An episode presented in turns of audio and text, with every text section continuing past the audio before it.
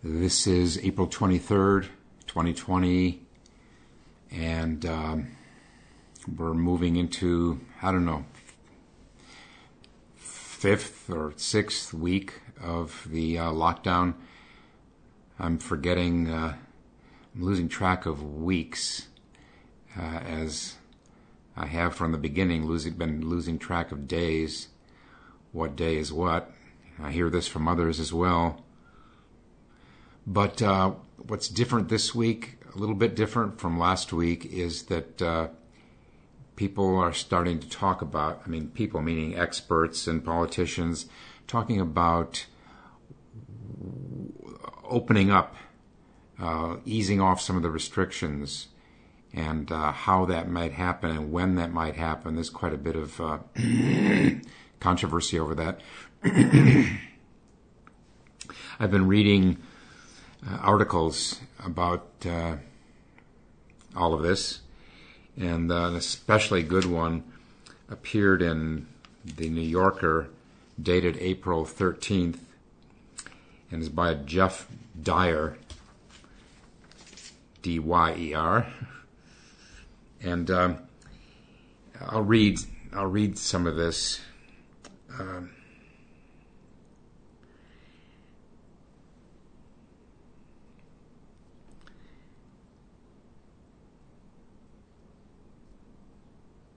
He says that uh, cancellations have become part of the general condition of existence. He says that's that's what happened during World War One, when after worrying that they might miss out on the fighting because it would all be over by Christmas, people settled into the feeling that it might never end. The uh, that that's pretty much the time of the uh, last great pandemic 1918, 1919. but this is the beginning. Uh, he goes on, the proposed end dates of the current lockdowns and closures are pretty arbitrary in practical terms, but they serve the useful function of making life seem manageable. the alternative, everything shut everywhere for the foreseeable future, would make us feel like we had fallen out of time uh, at a time when it's already difficult to remember which day of the week it is, when the main way of distinguishing one day from the next is the mounting toll of deaths.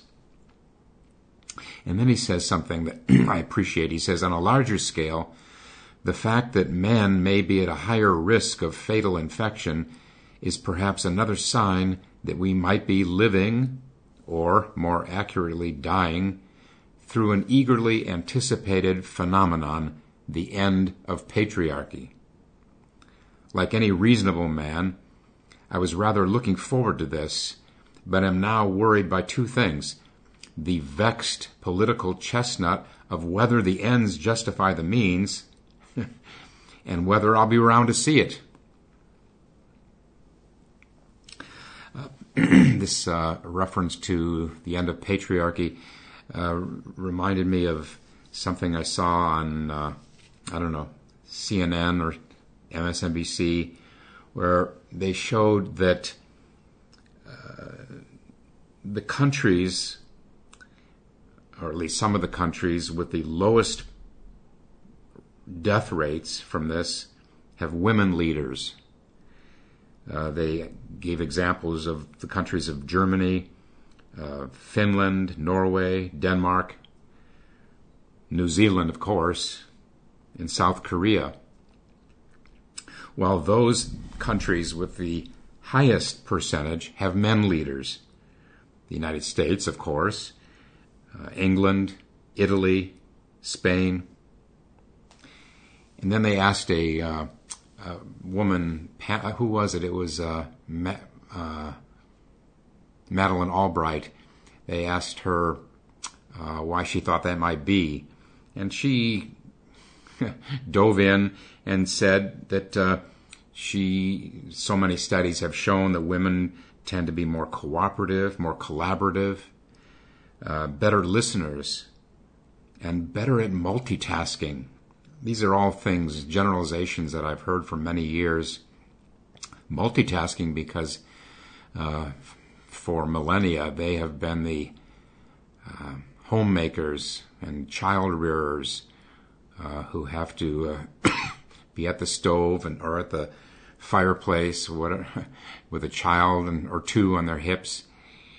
But uh, I think it's something to appreciate that. Uh, yeah, you never know. Women women are not devoid of greed, anger, and delusion as a general proposition, but um, I look forward to the time when we have more women leaders for the reasons that Madeleine Albright gave because of the their collaborative talents and ability to listen and not assert themselves with such aggression. Most women.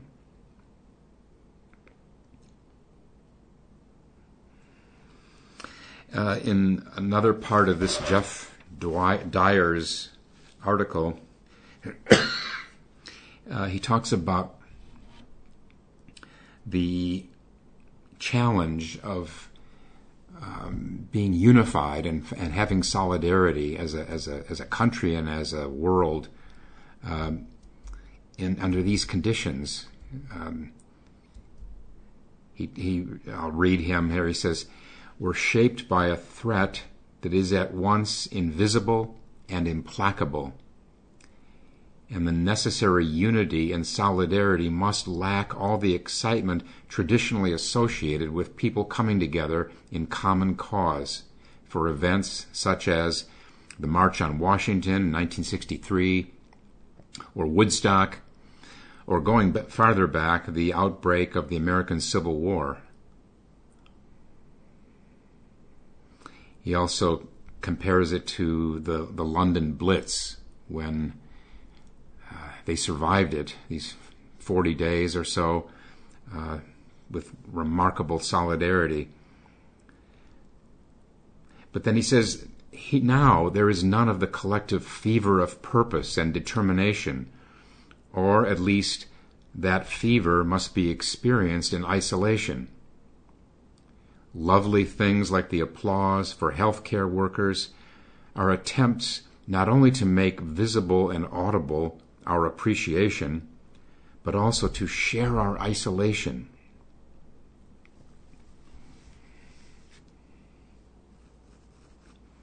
Uh, another writer said something like, We need to come together by staying apart.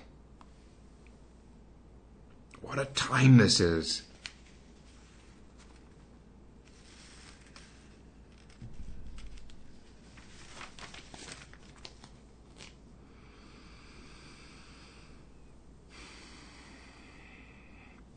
And then uh, a Karen Russell, a Karen Russell comes up with this marvelous analogy of uh, starlings in flight. Um, this is the same issue of uh, the New Yorker. Um, she said, A few months ago, I look skyward at this hour must be dawn or dusk, to clock the, mo- the moment when a great scattering of starlings begins to wheel as one. We've all seen this, right? It's, it's stunning.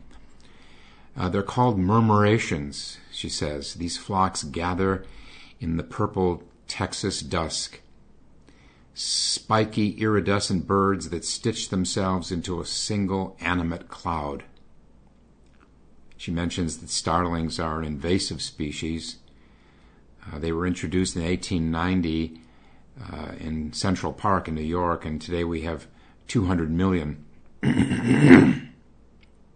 she goes on to describe these enormous flocks can execute sharp turns and vortical spins with a magical feeling coordination.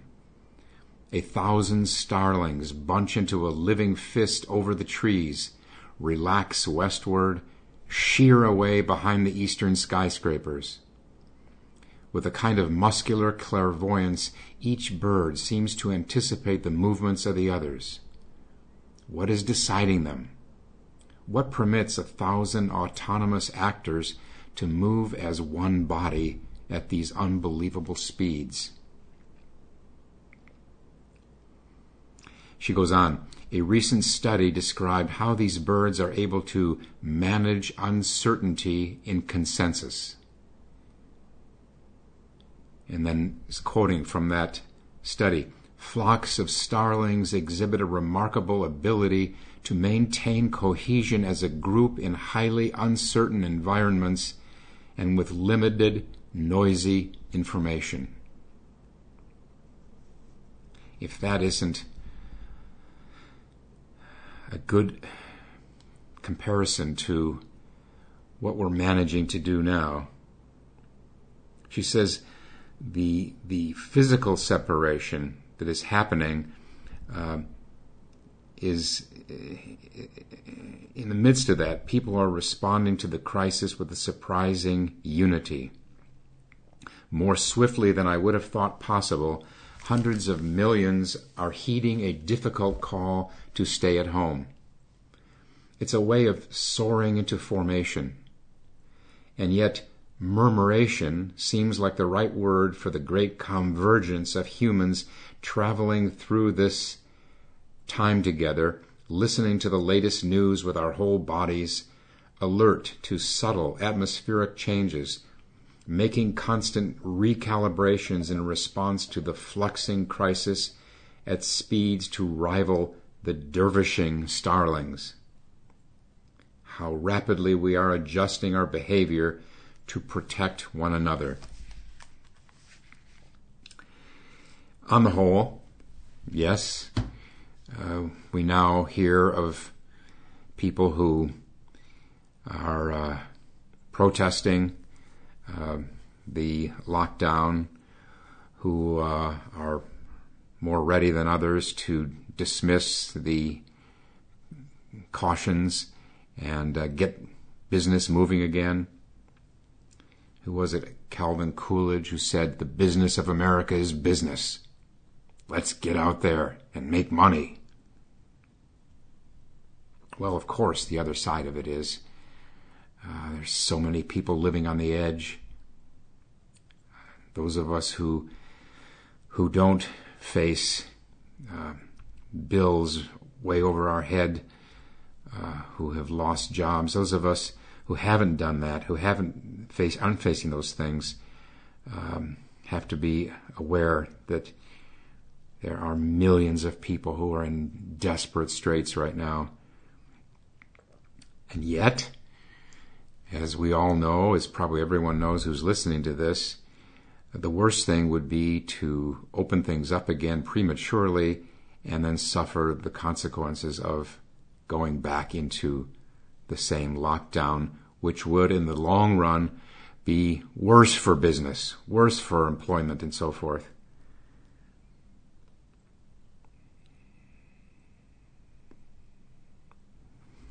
Have to confess to having had the thought that, uh, that in the case of uh, people who really deny science, who just won't have it, who just think it's it's something, uh, it's it's just the province of the elites, the experts who they have no use for. If such people were to catch the coronavirus, well, some might say it's a way of thinning out the herd. But how could such how could anyone say such a thing?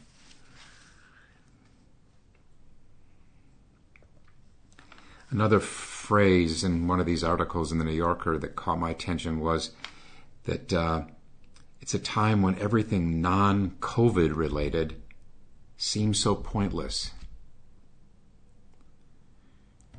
I, I admit that uh, the the matter of uh, climate change action, the action to mitigate climate change politically, socially, that uh, I felt so strongly before all this broke open, has definitely gone to a back burner. It's uh, it's funny. It's what could be more important than climate change, working to slow down climate change? Well, what could be more urgent is this coronavirus. You know, that old distinction uh, in getting to things on one's desk, the things that are important but not urgent, there are things that are urgent but not important. We will have to get back to the matter of climate change and pouring our, re- our resources into that. But for now, this threat seems to be require everything of us.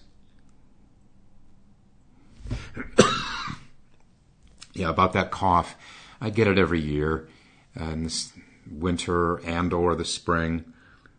Um, so it's uh, will pass once it warms up here. Uh, we've had an unusually cold April.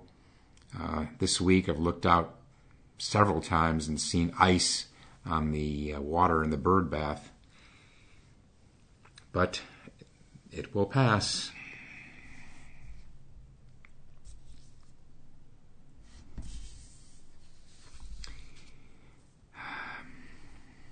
I also want to share what uh, what uh, a member of the sangha experienced uh, just a couple days ago. Um, he said he woke up and still in bed, his eyes still closed, and just in those first few seconds of consciousness, this phrase came to him. It was the best of times, it was the worst of times. Those is, that's the opening sentence of uh, A Tale of Two Cities, the, the famous novel by Charles Dickens. Well, we don't need to elaborate on why it's the worst of times. It's one god awful, so far unending nightmare. But on the other hand, he said, he's never experienced in his whole adult life such a time of simplicity, daily life being so simple, being isolated at home. He said he gets to wake up later, get out of bed later, get a full night's sleep. He said he's just besotted with sleep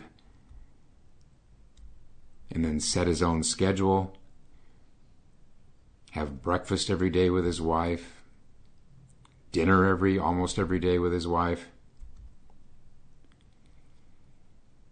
Two or three weeks ago, in one of these little talks at my dining room table, I uh, talked about the our having to deal with the contradictions, the extreme contradictions in this this great pause we're going through. And this surely is one of them. At its best, at its best, this isolation can be a time of, of great peace, quiet. In one of those articles, the the uh, author said, uh, quiet is disquieting, but it needn't be disquieting. It reminds me of uh, there have been a couple times at introductory workshops where um, someone in the uh, first round of sitting, one of the new people, uh, just gets up and runs clear out of the center, never comes back. To such a person, yes, quiet is disquieting, but for, for anyone who's been doing this practice for any length of time, it has to have the other side of it. We can learn to welcome this great pause, this quiet. Of course, this means not squabbling much with one's family at home.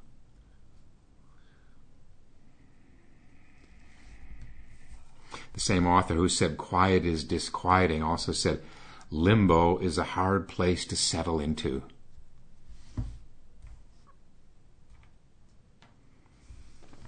These writers, these great writers, can only admire them and the way they can capture so much. By the way, the rest of the rest of those those opening sentences of uh, A Tale of Two Cities, I'll read the whole thing. It was the best of times, it was the worst of times. It was the age of wisdom, it was the age of foolishness. It was the age, it was the epoch of belief, it was the epoch of incredulity. It was the season of light, it was the season of darkness, it was the spring of hope, it was the winter of despair. We had everything before us, we had nothing before us.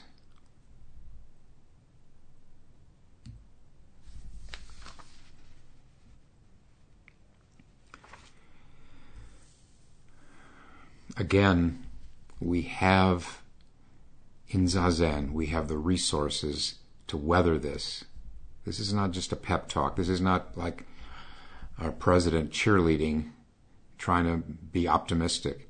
We have the resources to weather this through daily sitting, no matter how difficult it is. And I've heard from people who are struggling uh, with anxiety, depression, uncertainty, no matter how trying it is, it would be worse without sitting. We have to sit. If ever there were a time when we need to sit, it's now. And then we can find our way through this kind of a coma. Someone described it as we, we put ourselves into a coma in order to survive. That's a, something they learned at some point in medicine that uh, you could save someone's life by putting him in a coma. And also, sitting, uh, maybe more than anything, uh, trains us to be okay with not knowing